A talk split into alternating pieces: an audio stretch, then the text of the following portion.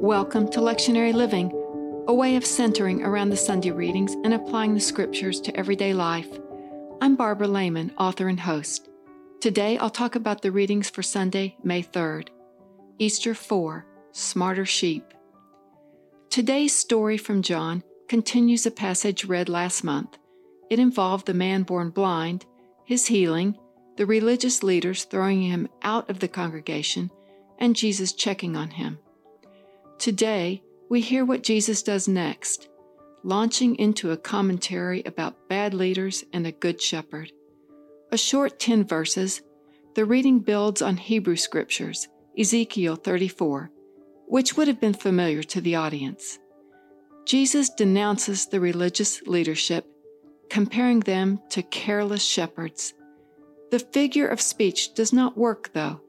The Pharisees did not get what Jesus was saying. Somehow, it was impossible for them to see themselves as anything other than good shepherds, good religious leaders.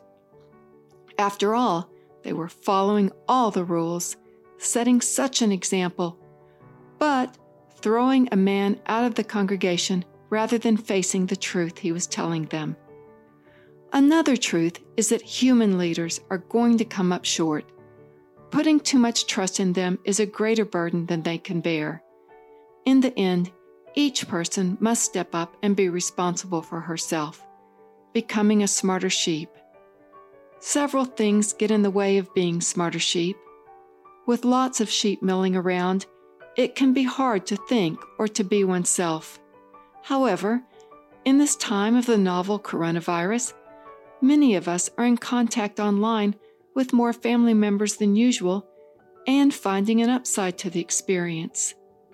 The great opportunity here is to get to know folks for who they really are and to allow them to get to know you, talking about things that matter to each of you. It's possible to set some new patterns that may go forward in the years ahead, rather than continuing as an unwitting flock of sheep. Smarter sheep are able to follow and recognize the voice of the shepherd it reminds me a little of going to pick up my children from preschool. The other children just kept on playing, but my own kids, or grandkids these days, would hear me talking with the teacher, turn to look, and then run to me. We walk to the car, the children following along because they know me and my voice. It is that automatic and that natural. They will not follow a stranger. Jesus saying that the sheep follow him because they know his voice is a bit circular, though. Who follows me? Those who know my voice. Who knows my voice? Those who follow me.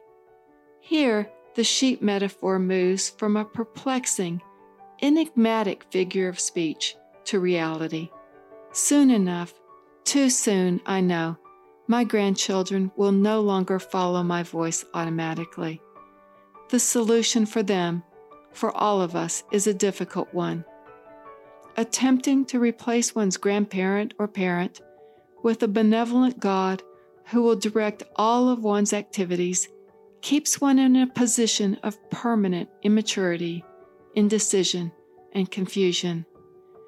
Instead, I think these verses are challenging each of us to notice what is automatic and natural, questioning whether it is consistent with one's beliefs. This is hard work. Sometimes one will notice with dismay how far the automatic is from how one wants to live. The advice to fake it till you make it, staying with a new behavior until it becomes more natural, may be a help. Knowing the voice of Jesus is not child's play. Here are some questions to reflect on this week. I use these to center myself around what I'm trying to do with my life each day. After the questions, I close with a verse from the psalm for the week. In the morning, what family member might I connect with? What would I want to share about myself? What would I want to learn about the other? In the evening, what patterns were automatic for me today? To what extent are they consistent with what I believe?